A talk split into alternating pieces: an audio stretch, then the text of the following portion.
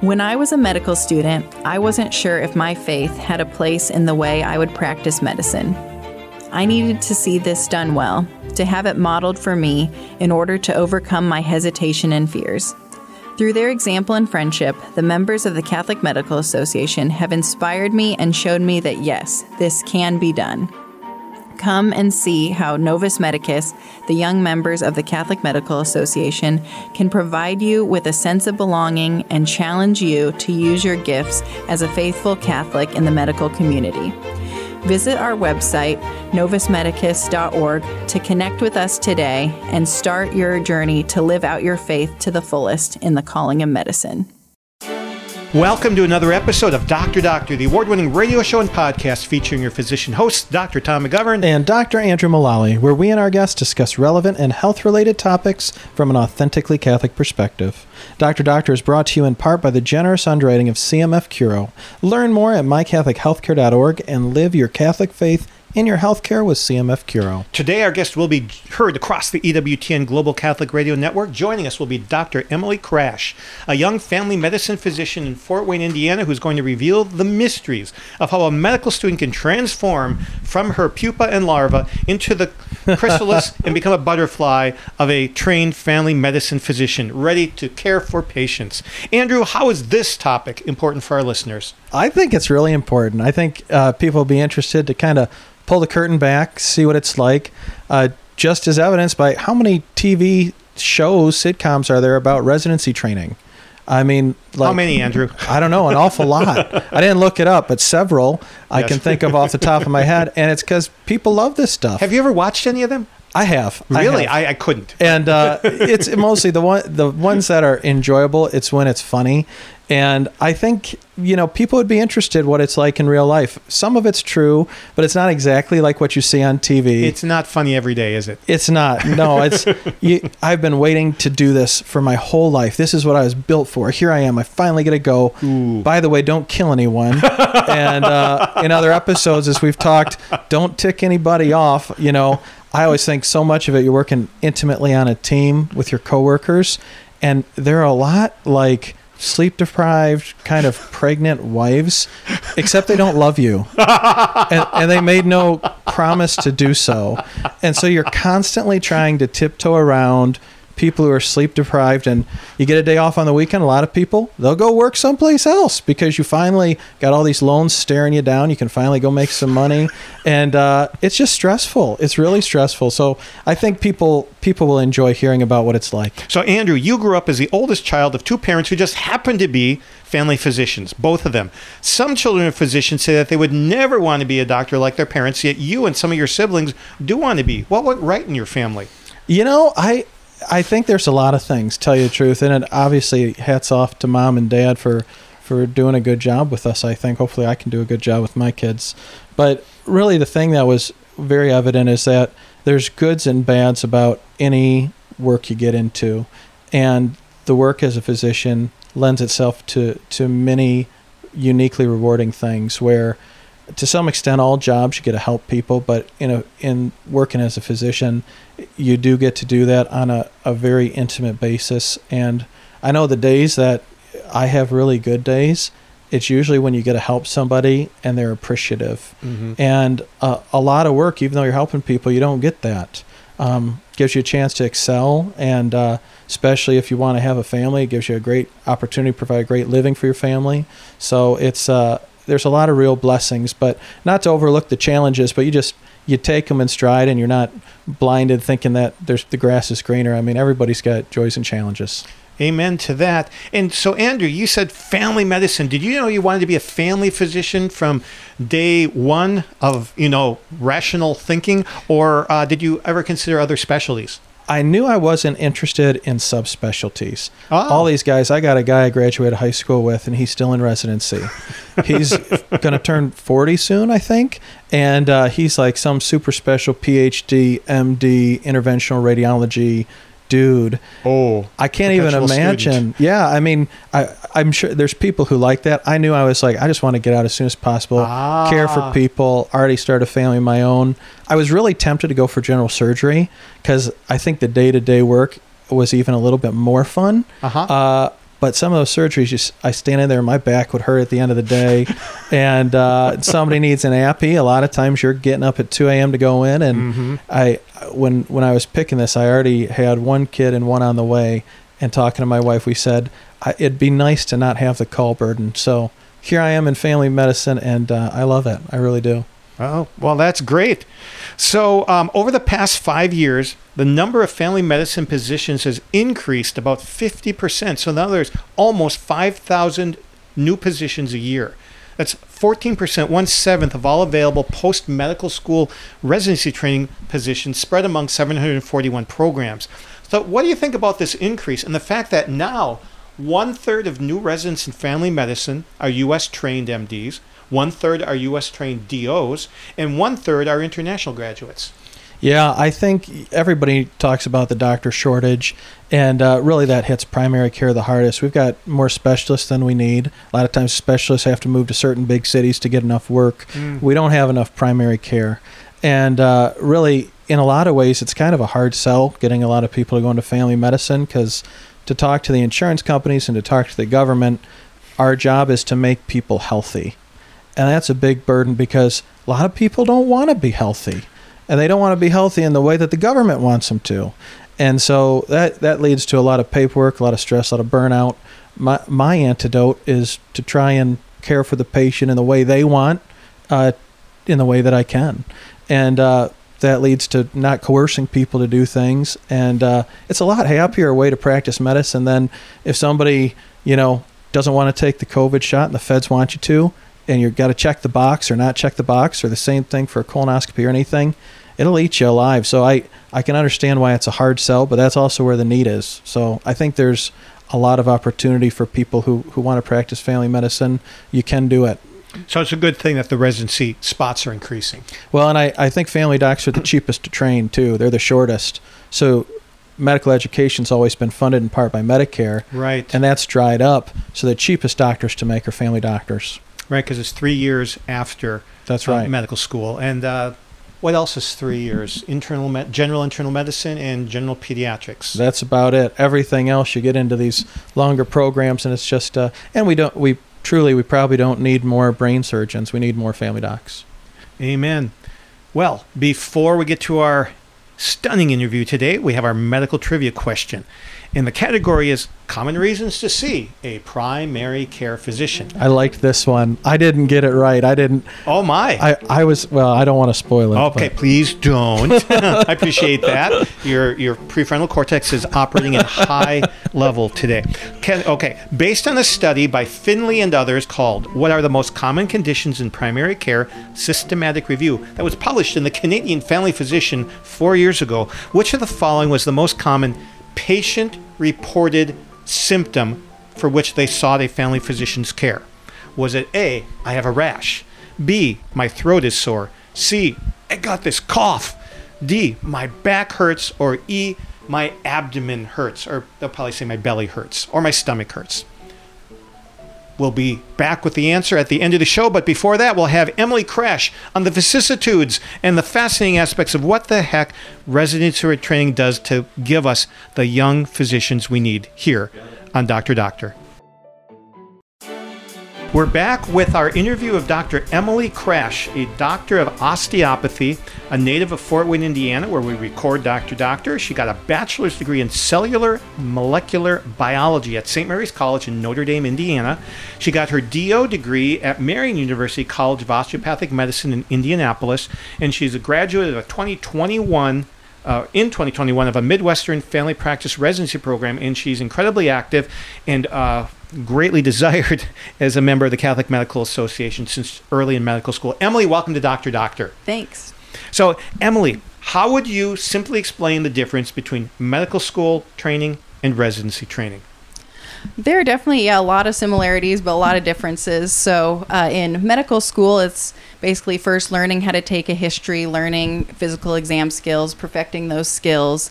Eventually, uh, later in end of fourth year, uh, get a little taste of what residency wa- is like by doing some audition rotations and sub internships. But Okay, let's define those. Yeah. People probably don't know what is an audition rotation. What is a sub internship? So an audition rotation would be uh, basically looking out for programs that you're interested in going to for residency and working with them for at least two to four weeks and uh, getting to know the program, but also uh, showing that you know what you're doing and that they should take you on as a resident. Sub internship. A similar uh, type of uh, rotation where you're basically working under an intern, working with a medical team in the hospital, and uh, also basically acting more as a resident, a little bit more advanced than what you'd be doing during a normal rotation as a med student. So trying to replicate what you will need to do once you graduate from Yes, medical school. So yeah. kind of, you know, going up that ramp of responsibility. Mm-hmm. Um, now, because of COVID, a lot of interviews for medical students who go into residency, they all went online. And, and in fact, I heard some programs are not even allowing audition rotations. What do you know about this? Well, I think it's a mistake. I think the the online the Zoom interview approach is not good because I mean I wouldn't have known where I wanted to go if I hadn't actually seen with my own eyes the different programs and uh, you get to know the people there. Uh, family medicine is all about relationships and it's basically a personality contest too. So you're just really uh, wanting to know who you're going to be working with since you spend so much more time working with the residents and faculty members than a lot of times you end up seeing your own family. So you want to be with supportive people who aren't going to leave you in the dark when you're uh, working at night as an intern and your upper level, upper level resident is, you know, t- sleeping or unavailable. You don't want to be in that situation. So How, how did you choose family medicine as a specialty? Everybody's usually got kind of a discernment process. What was yours? yeah, well, I knew I wasn't cut out to be a surgeon. So I like How long it. have been holding that one in your pocket, Emily? but I actually, I mean, I had a lot of great mentors, such as yourself, Andrew, and just other other doctors that I really looked up to. That I thought I want to be like them when I grow up, and just really saw how I could incorporate my Catholic faith into the practice of medicine. Some of the specialties, you have to think, oh, what ethical issues do they have to deal with? But I mean, every specialty does. But I thought, wow, at least I could really see myself living out my faith through this specialty.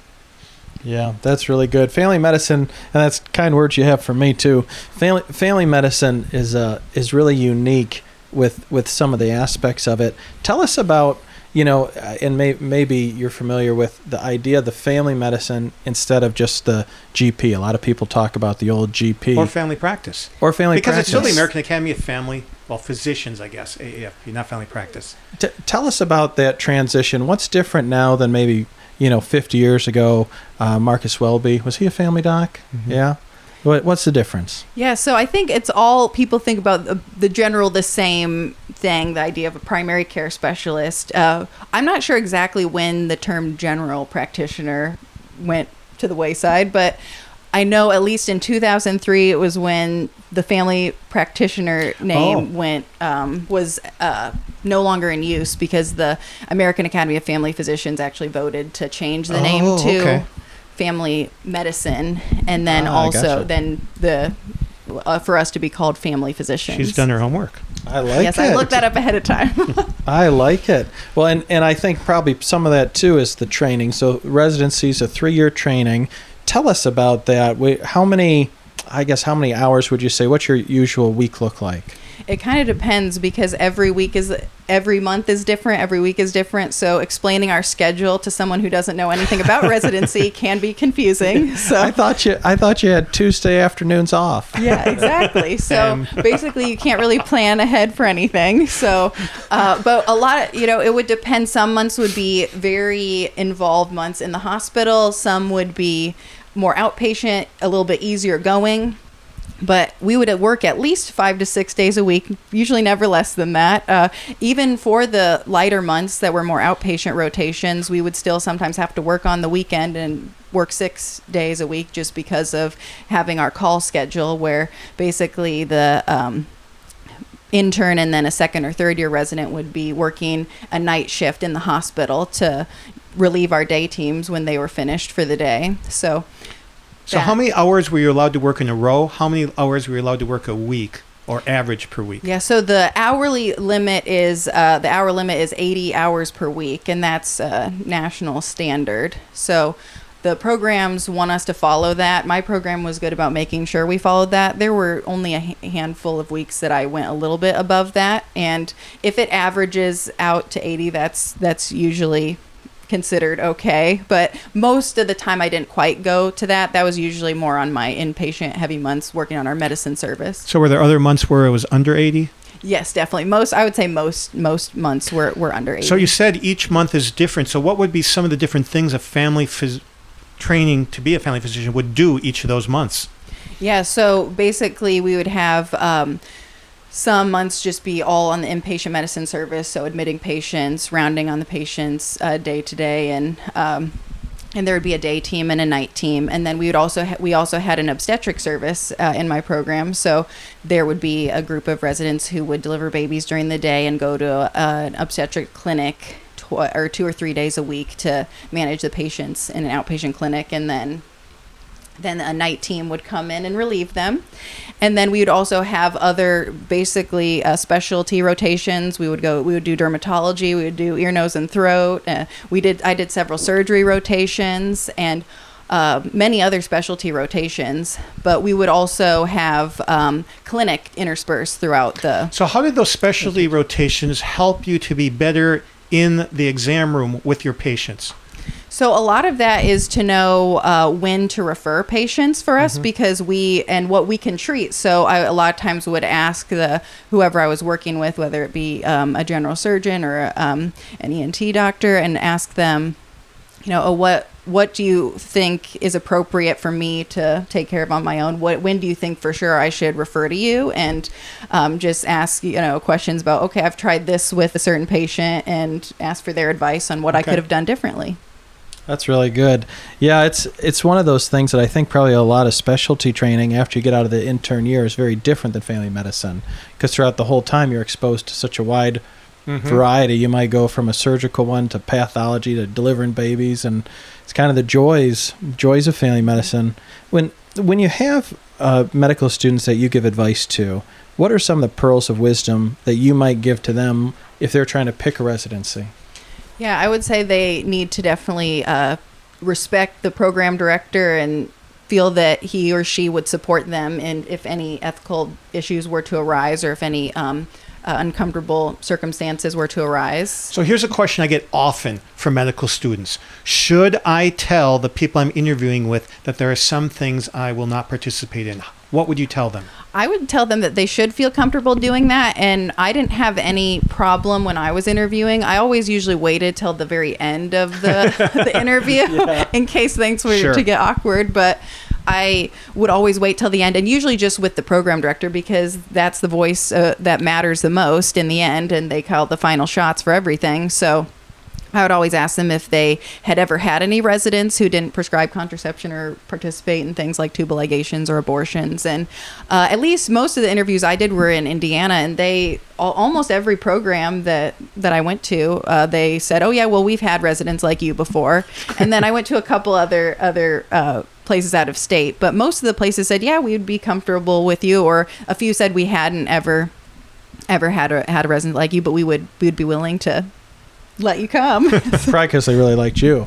exactly. And, and that's i think uh, emotional intelligence there. First to get them a, a positive image of you to make it hard for them to say no Yeah, and I think too, it's a little, it's different in family medicine definitely than OBGYN. I don't think that's the same experience for them. I think family Right. doctors tend to be more charitable and for people who practice differently. what Chris isn't even here to Right. defend the poor obese. I'm not sure he would defend them. I don't uh, think he would. but family doctors are, uh, yeah, that is one of the things that, that we try to be, right? well that's why i was initially interested in family medicine and i realized it later it's because i liked family doctors they were people that i'd want to hang out with Yeah, that is that is a very good thing. You know, one one of the the questions people get a lot is just you you get we kind of talked in the intro about how intense residency training can be and sometimes stressful. What was the hardest part of adjusting to residency training from med school? Did you find it hard to adjust, or was it easier in some ways? I think it was definitely a tough transition just because of the significantly longer work hours and then also just everything mattered so much more. So just realizing, oh wow, I could unintentionally harm a patient because I'm actually the one making decisions now, and that you don't want to be the resident who appear you know who appears foolish because you didn't know the right thing to do and you think well should i be asking all these questions or are they going to think i don't know anything? And right. So that yeah there's a lot more it what tom mentioned emotional intelligence. A, a lot more of your grade is based on you know just getting along on Mhm. the team and being an effective member. Uh, in residency there's you have the board exams but you don't have regular tests like in med school too right right we did though have a yearly in training exam so actually right around october. So now everyone's studying in Oh, family medicine right now so. Ours was always in April in dermatology. Oh nice. Every year. Yes. yeah that's uh man i'm i'm glad that i'm not doing any more of those So, what was the best part of being a resident as compared to a medical student? I think definitely I felt more of a sense of purpose in residency Ah, just yes. because I was actually after I mean overcoming some of the initial fear which I don't think ever truly goes away of making decisions because you think you know think back oh wow I should have done that with a patient or I I could have done this and you as as I think as I grew up through residency that I think and became you know more more confident than that um that really definitely gives you a greater sense of purpose rather than medical school where it kind of just seems like okay i'm paying to do this and Yeah. paying to be here for long hours and tell, tell us a little bit about how you you had mentioned each month there's maybe a different rotation. Year to year how, how did residency change as far as responsibilities and things like that? Yeah so basically the first year intern year kind of the most intense year. Uh, you're basically the worker bee of the program so you uh, you're the one going to admit the patients and first one to see. And even especially in the beginning though you're usually heavily supervised but that's why the joke of everyone saying don't go to the hospital during the month of July because it's all the new interns that are admitting the patients and they don't know what they're doing. So uh, so you start off admitting the patients and then usually they um, the intern works with a second or third year resident and they uh, will talk about the patient and then talk about what they want to do for the plan what orders they want to uh, to put in the electronic medical records and uh, kind of just discuss what what to do. And then the upper level resident the second or third year advises them teaches them. And then of course later they'll discuss everything with the attending. But did you feel like it sounds like the majority of experience is concentrated really in that first year getting you competent. Did you feel like that was the case for you or do you you pick up on different things the further you get into training? Yeah, I mean, I think definitely the most intense learning yeah does happen during the first year, at least at, at our program. I think it, and not every program does it this way, but I kind of appreciated being almost yeah thrown into the fire because mm-hmm. I think I, I I learned that learn the best that way. I think a lot of people in medicine learn learn that way. Just you learn by doing and.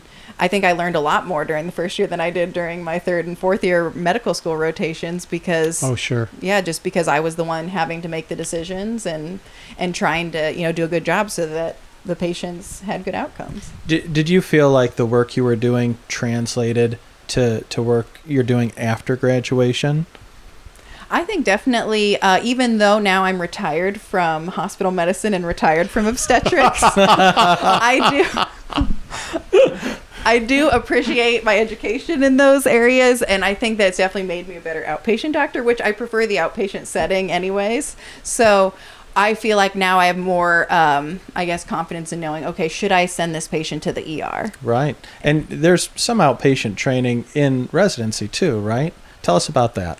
Yes. So basically, we have uh, our own continuity clinic. So every resident has their own panel of patients, and they start us off really small. So we have only see three or four patients a day, and that's if all your patients show up to their appointments. So it could be one or it could be none some days.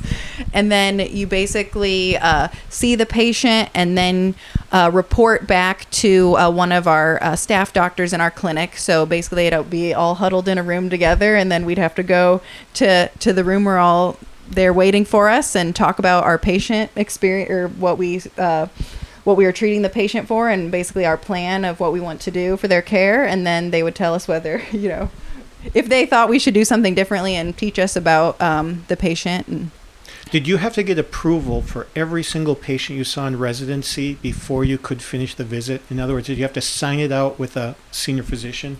Well, for sure during the first year. So every single patient for the first six months not only had to be staffed with a supervising doctor, but they also had to come talk with the patient as well. Wow. And then the second six months or the uh, later in intern year, then I had to still staff every patient, but they didn't still have to go talk with the patient. But they, if the patient had Medicare, then they still were required to go talk with the patient as well. And then during second and third year, as long as you had, uh, we applied for our medical full medical license. Oh, true. Yeah, Because you can't get your license until you have a year post medical school under your belt. Right. Yeah. So basically, everyone who had finally gone through all the paperwork and gotten their official uh, medical license, then we didn't have to staff any patient unless they had Medicare. So some of the residents would never staff anything. I didn't feel that confident. So if there was something that I had not experienced before, I would always go and talk with the staff doctor about what what my thoughts were about the patient and wanted you know genuine advice and learning from them. How often would the staff doctors maybe shoot you down or redirect? Is that something that was a common way of learning, or was it more personality? I know there's there's a lot of things in medicine that there's a lot of ways to do the same thing. Yeah, I definitely encountered situations where I thought, oh, yeah, I really wouldn't do it that way. Some of them were a little bit more, I think, they just didn't care as not not that they didn't care i guess but they they more just thought oh well if you want to do that that's fine i would do it this way and then others would say oh no you're wrong you should do it this way and so there's some of that during residency that sometimes you just have to to do what they tell you but and think oh wow i'm not going to do it this way when i'm out in practice of course none of that was for any you know if there were an ethical issue involved i of course wouldn't wouldn't i guess acquiesce to their demands but I guess one question before we go to our break, and that is when we were prepping this, you talked about residents having trigger words. Yes, and uh, the funniest instance of of yeah trigger words I think that that I encountered was that a lot of the residents in my program, well maybe not a lot, probably probably se- several of the girls, they did not like the word abstinence. It was a dirty word to them. They they hate it. They think it's the worst thing ever. And the reason why is because apparently in the public schools in our um, county, they still uh, receive education about abstinence, which is kind of uncommon in a lot of parts of the country. Yes. But their reason for getting upset is they actually think that the reason why the gonorrhea rates in our county were higher than most other parts of the state were because the school children were taught abstinence and So think- therefore, you can get gonorrhea by not touching somebody else. Explain that one to me. Right. And so, My goodness. Yeah. Yeah. And so when uh, my brother and d- during um, I think I was the second year resident, he had just started. He didn't know that was a trigger word. So Yikes. Yeah. So he um, ended up saying, "Well, maybe we should teach our patients about abstinence." When one of the other residents said, "Oh, does anyone have ideas for these safe sex um, packages we're going to hand out to patients?" And and he um, he said, "Well, why don't we teach them about abstinence?" And that just all hell broke loose after cow. that. For Poor for- Patrick. Noble thing that he was doing. Well, we're going to take a break here and then talk about some more fascinating stories from uh, Emily's residency here on Dr. Doctor. And we are back on Dr. Doctor today talking to Dr. Emily Crash about residency, family medicine residency in particular. Um, Emily, you've got some stories that you were you were going to share with us really about the radical loyalty to the culture of death that blinds some doctors. And uh, it's it's kind of sad, but it's they're they're instructive stories. So maybe you could share one or two with us. Sure. Yeah.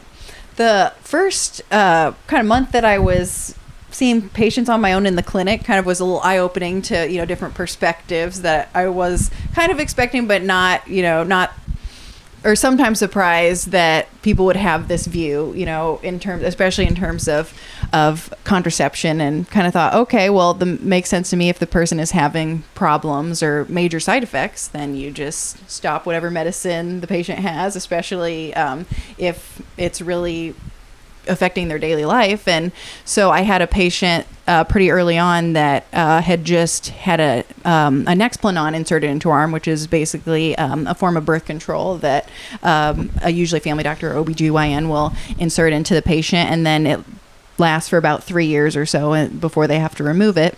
And uh, this patient was complaining that she had had several months of daily spotting and bleeding, and she knew it was because of the Nexplanon because she didn't have daily spotting and bleeding for for It's awfully coincidental. yes, Yes. before that and so i mean i talked with her and said you know i really agree with you i think that's the cause you know if you want it removed i'd be happy to do that for you and i think that's the best Also, that's something you did in clinic. uh, well, I first talked with her about about removing it, but then um, I talked with, or I had to go staff with my um, staff doctor, who said, "Oh, well, you know, after getting an Explanon, a patient can really bleed for up to six months, and that's pretty normal." and and I just thought, wow, Was this can- a woman staff member? No, it was a man.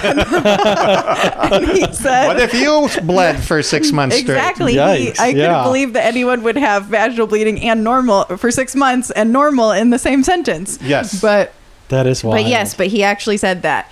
And so I said, well, actually, the patient really wants it removed. And, you know, he said, well, but these cost over a thousand dollars to, you know, implant. You should really discourage her from getting it removed. And instead, you should prescribe her oral contraceptive pills to treat the side effect. And treat- I thought, oh, ah, so ah, Oh, prescribe my her another goodness. form of birth control to treat the to treat the original birth control. And so, as it turns out, the patient didn't want to be on a second form of, Of birth course not. control. And so, she then scheduled uh, another visit to get her Nexplanon removed. And then you taught her Wow. natural family planning, right? I actually didn't see her for the follow up because she wasn't one of my patients. So, I don't know. I, I What- she was lost to follow up. Would have been a nice least. bow on the story, but but not. Yes. But then you said that you received an email in your second year of residency related to this same drug. Yeah, so we actually had uh, quite a few uh, patients in our clinic who were very dissatisfied with their Nexplanons, as it turns out. Not surprising to my brother and I, but we, um, since we expected uh, people to have these side effects and don't prescribe them, not just because of the side effects, of course, Right. but it's a it's a big a big way I think that I, at least I can approach the topic with people who don't understand why I don't prescribe contraception. I kind of first go from a medical perspective why and then delve into the ethics with them. Yeah. but uh, but the clinic director had emailed everyone that apparently all these people or all these women don't like their Nexplanons. They want them removed. And so the, because it costs so much money, the program's trying to think, well, we're losing all this money basically by buying these Nexplanons, and then the patients are dissatisfied because the residents weren't doing an adequate job of basically informing the patients about the side effects of them. Yeah, there's there's a big push in residency. Uh, at, at least that was my experience to get a certain number of procedures. Right. You know, you've got to get your quota, your threshold, what have you. And so I, I can appreciate how, yeah, maybe informed consent can take a back seat. Yeah, a lot of the residents they definitely get excited when there's you know something. Oh, there's something for me to do, and it's they Yeah. yeah, they get excited about inserting Nexplans apparently. And but the clinic director said, well, they have to go through a more rigorous uh, authorization process, basically, or approval process for um, in order for them to. How much did Try the this. Nexplanon insertions decrease after they started that? Any idea? I mean, I don't know exact numbers, but they definitely I think decreased pretty significantly because I didn't at least hear of more of my fellow residents um, having as many uh, patient visits with that being the the reason for visit. So Yeah, it's kind of hard, I think, for a lot of folks outside of medicine to appreciate. But the the kind of I'm not going to say standard of care because it's not all that formal, but really the expectation and the goal is if someone is 13 years or older, they need to be on birth control, unless they want to have a baby right now, and that's the expectation that's put on the doctors, on residents, and uh, when that's not the way you see the world, it probably makes for some struggles trying to, to explain that to people. right, definitely there's a, a lack of education, lack of knowledge about other better treatments, but uh, you know, significant lack of education about natural family planning, even especially even in the in the church and How, how much education did you get in medical school or residency about natural family planning? I got a little bit more than most, I think, because I went to a Catholic medical school, uh, Marian University. So we did have uh, some lectures in natural family planning and fertility awareness based methods. Um, but most of what I learned, I had to seek out myself. So I picked certain rotations or I, you know, got involved with, of course, the Catholic Medical Association also uh, Dr. Duane's organization, FACTS, so that I could learn more about. That makes sense. I, I remember looking at that in my med med school gynecology textbook. You know, hundreds of pages, two paragraphs on on the rhythm method, and one paragraph of that too was on other types of natural family planning. And so it's uh yeah it's a it's a blind spot in traditional medical education. Yeah. Well, you said among your fellow residents that they thought Right. They, uh, most of them, I don't think had even heard of the rhythm method. So most of them just had really no idea of what natural family planning actually was. So they just thought they, I mean, they kind of put together natural. They just thought it was someone just living their life as they saw fit and not. you know, and babies come Right. when they may. Exactly. Yeah. Just no. Yeah. No, nothing involving monitoring of fertility signs. It was. It was just. Oh, that person is just living their life naturally. it is a miracle, but it's not magic.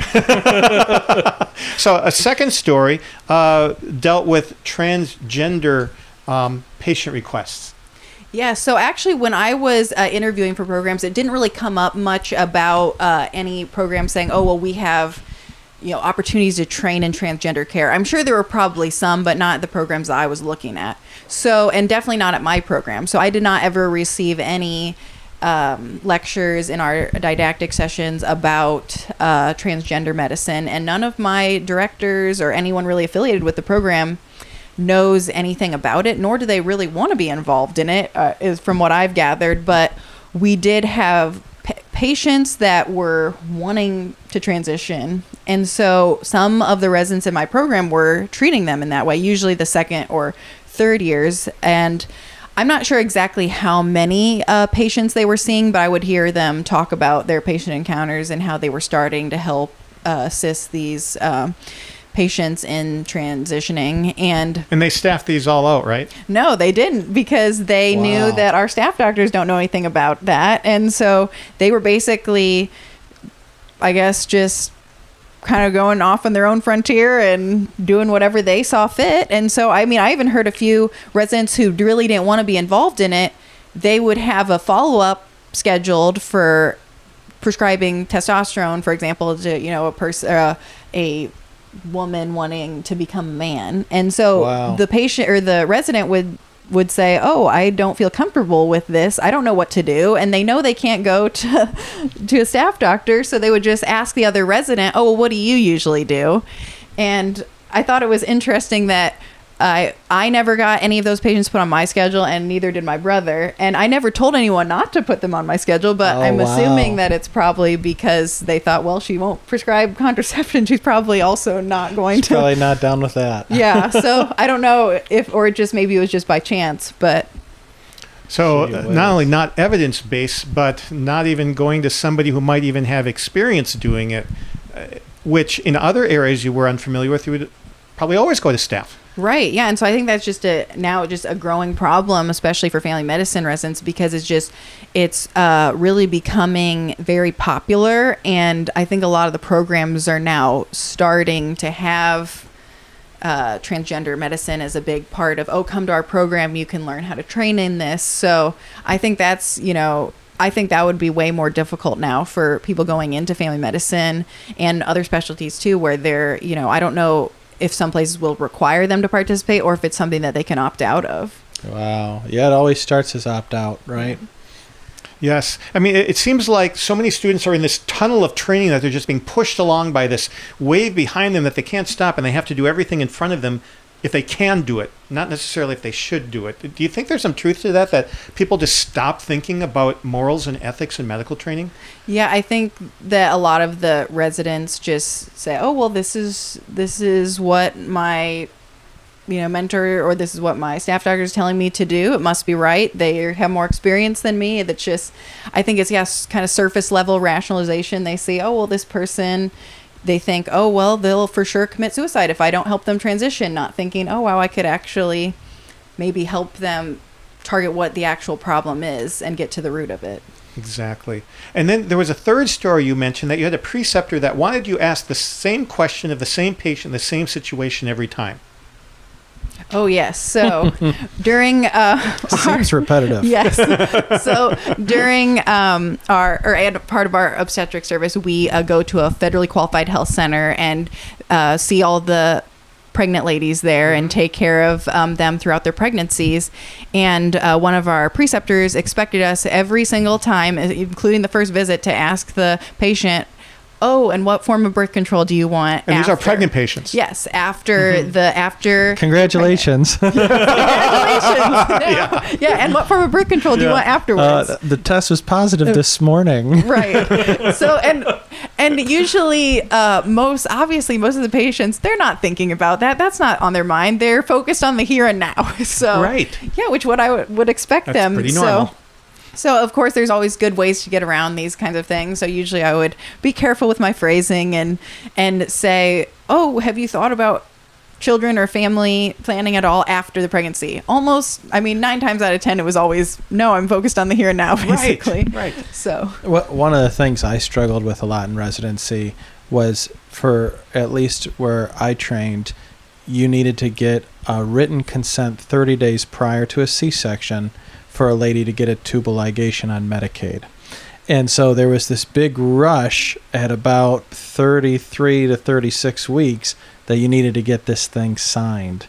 Um, and the way it was always told to me is just in case they want it later, just get them to sign it. But this is a surgery consent form. It's not just in case, you know. Right. How, how did you deal with that, or did you run into that at all? So basically, I mean, I always told them I would not be involved in that. So, but of course, there's always other another resident who's eager to do something like that, or um, and eager to to go ask the patient. So I never had to do it, and of course, I would if someone pressured me, I would have would have refused. But I actually did um, witness uh, people falsify those documents at times because there are situations where the OBGYN actually performed the tubal ligation when they hadn't signed the document in the proper amount of time. Yikes. So, Oh my. and I guess, I mean, I could have gone after these doctors if I wanted to, you know, prove what I witnessed, but I mean, I don't, I didn't really feel like I wanted to devote my time to going after them. And I'm sure it happens a lot more frequently, but I always thought that was the worst informed consent that I ever saw when people don't speak English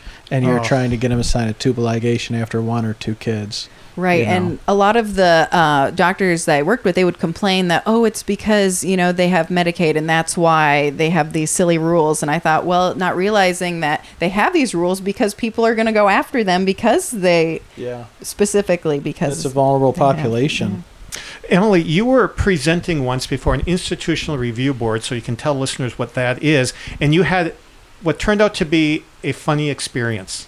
Yes. So uh, everyone in family medicine is required to do a research project or a quality improvement project, and basically that's the group that we have to present our or propose our project to, and they can ask you a bunch of questions and determine if they think that the project is worth uh, pursuing, and they ult- have the ultimate um, approval. And, and that includes an ethical analysis of what you're doing. Yes. So uh, basically, I had just finished approving or presenting my project, and they said, "Oh, great, that's fine. You know, go do your project." Well, the next person who who uh, went was wanting to do a project that involved implanting Nexplanons right directly after birth in the hospital, and she was trying to get a grant for this, and um, it was. Uh, So this is a Nexplanon that's normally causing six months of bleeding. In yeah. Yes. and and not always. Some some women will just not ever bleed after all. So it just really you just really don't know who's going to Okay. have have the problems. But they'll have plenty of other side effects too. So. but so this yeah this resident was really excited for her project. But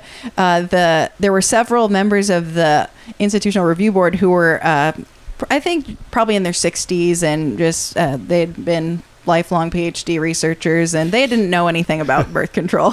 So this is maybe one of their first times I guess being exposed to it and I remember one of the one of those individuals he said Oh, well, I read the package insert of the Nexplanon and I wanted to know, are you sure this is standard of care? He said, I I just can't understand why any woman would want this. and the resident's response was, Yeah, she said, "Oh, she was trying to convince him this is perfectly normal, and that which I guess I guess technically it's normal because a lot of women get it, but uh, but yeah, trying to I guess convince him that oh well it's not as bad as the as the package insert claims to be. But he said yeah I can't approve this and basically said if you you know can come up with some better reasons you know or I guess prove to me that it that this is you know that it really isn't this bad then then you can have the project approved but the project never got approved so Yikes, man! Now you know hearing these things, it's it's easy to see the juxtaposition between uh, a Catholic student going through this and the secular medical culture. Were there other Catholic residents around you that could kind of support you, or or how did I guess how did they view the intersection of religion and the practice of medicine? Yeah, well, definitely, I'd say the uh, my Catholic support in the program was definitely my brother, but uh, but we I estimate I think probably at least a third of the 36 residents in my program came from some sort of Catholic background. So we had quite we had a spectrum. So there probably most of them were non-practicing, but. Uh, but a lot of them, um, you know, came from Catholic background, so you'd kind of, you know, expect them to be a little bit more um, in line with church teaching in their practice. But a lot of them, even the ones that were actively practicing, just kind of see their medical practice as separate from their faith life. So they wouldn't, they would more consider, oh, well, the patient isn't Catholic, or oh, well, you know, I don't want to feel like I'm forcing my beliefs on someone, which it never really, it never is. It's us, you know, sharing our faith through the practice of medicine and Were were they supportive at times when you you couldn't follow through on some of these requests?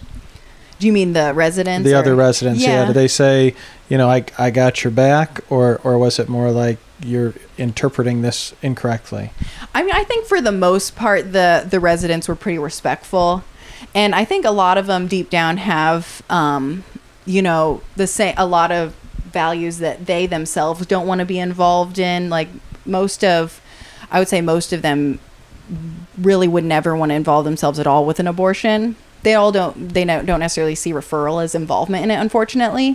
But I mean, I even had um, a good conversation with um, one of my residency classmates who was raised Catholic but had uh, fallen away, and he said that although he's considers himself to be pro-choice, he he knows what abortion is, and he doesn't want to ever be a part of it. He just basically wants to, you know, turn a blind eye to it and i think that's a lot of their their opinions where they they themselves don't want to be involved in things like that but they'll still claim you know they'll still be pro-choice Well, what's your best advice for students going through med school and residency who who want to follow the admonition in the book of James that you know pure religion is this to care for widows and orphans in their distress and keep oneself from being stained by the world. I mean, I think it's definitely important to be involved in supportive organizations like the Catholic Medical Association, uh, to meet mentors through through the CMA, or to also be involved in the FACTS organization to learn about um, ways that you can defend your faith and also defend the way that you practice medicine. I think that's essential, and I don't think I would have been confident to go to residency had I not been supported by those groups. can emily last question can a catholic make it through medical school and residency and survive Yes. And I think we're all proof of that. But um, I don't know. You know, times are still changing, so you know, you never know. I think that the the next great experiment will be the transgender issue. So yeah experiments the key word well thank you for being on the show emily that was really good Oh, this was a blast. Uh, maybe we'll have something to talk with you about again, Emily. So thank you. thank, you. And we are back with the medical trivia question. And Tom, I'm I'm gonna say I, I have seen all those things, but I got this one wrong. So yeah, this this is the heart of what Andrew does every day, and maybe it doesn't parallel what he sees here in Fort Wayne. But based on a study, looking at a bunch of studies, a systematic review, what's the number one patient-reported symptom? Not what the doctor codes later, but what's the number one symptom a patient states on seeing a family physician. And so the multiple choice was actually the top five. I just mixed up the order. Was it a skin rash, a sore throat, a cough, back pain, or abdominal pain and discomfort? Andrew, what did you think it was? I thought it was a rash. You thought it was a rash? Yeah. And, there's, there, and there, there were other studies I saw where that the coding, the a rash was most common, but maybe it was there were multiple things coded at each visit, and that was not the primary thing they brought up. I don't know. I saw that, but this is the only one that looked at patient-reported complaints, See, that's not good. coding. Yeah. because you can find a skin diagnosis on every single patient in Well, the world. and see, I'm always jealous of the specialists a little bit because y'all have it so easy. I'm sorry, the liver's not my specialty. Talk to your family doctor. But I can't say that. And so whenever I'm stuck in there for whatever reason, they're like, "Oh, and I've got this and this and this." I'm like, I'd, l- "I want to help you, but we've only got a limited amount of time." so rashes are part of that. Oh yeah, and, and the thing is, in derm, you'd think it would be easier, but there's so many different things that can be on the skin. Um, That's true. They'll just bring up things they wouldn't bring up to you. But anyway, the answer is cough. 19% of people presenting cough was number one. Shortly behind were back pain, abdominal pain. Fourth place was sore throat. And actually, fifth was skin rash at 13%. Yeah, coughs can be nagging. So, Andrew, top three takeaways.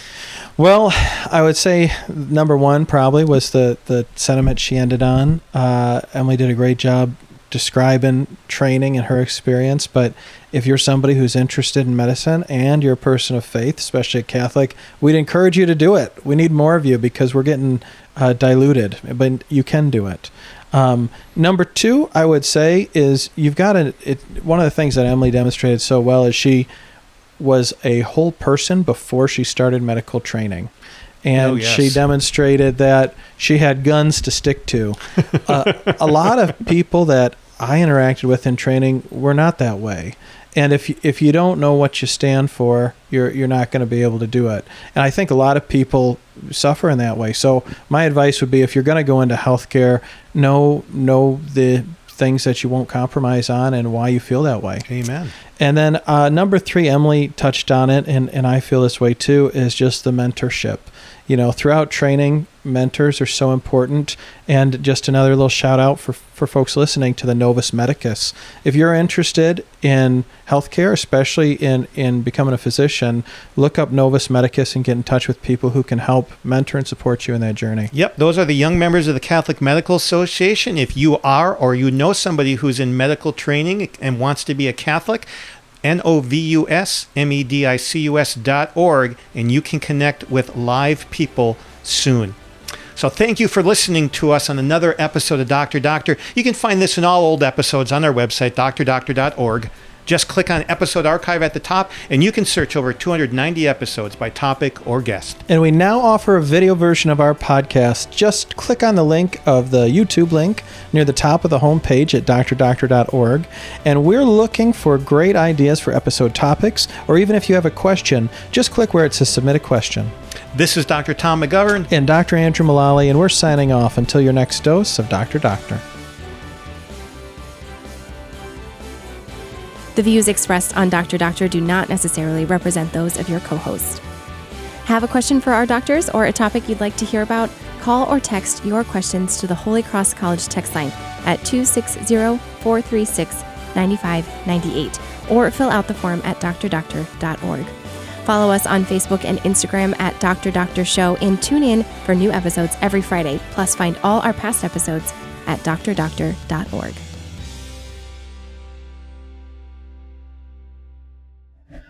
This show is a production of the Spoke Street Media Podcast Network. For more great podcasts, visit spokestreet.com.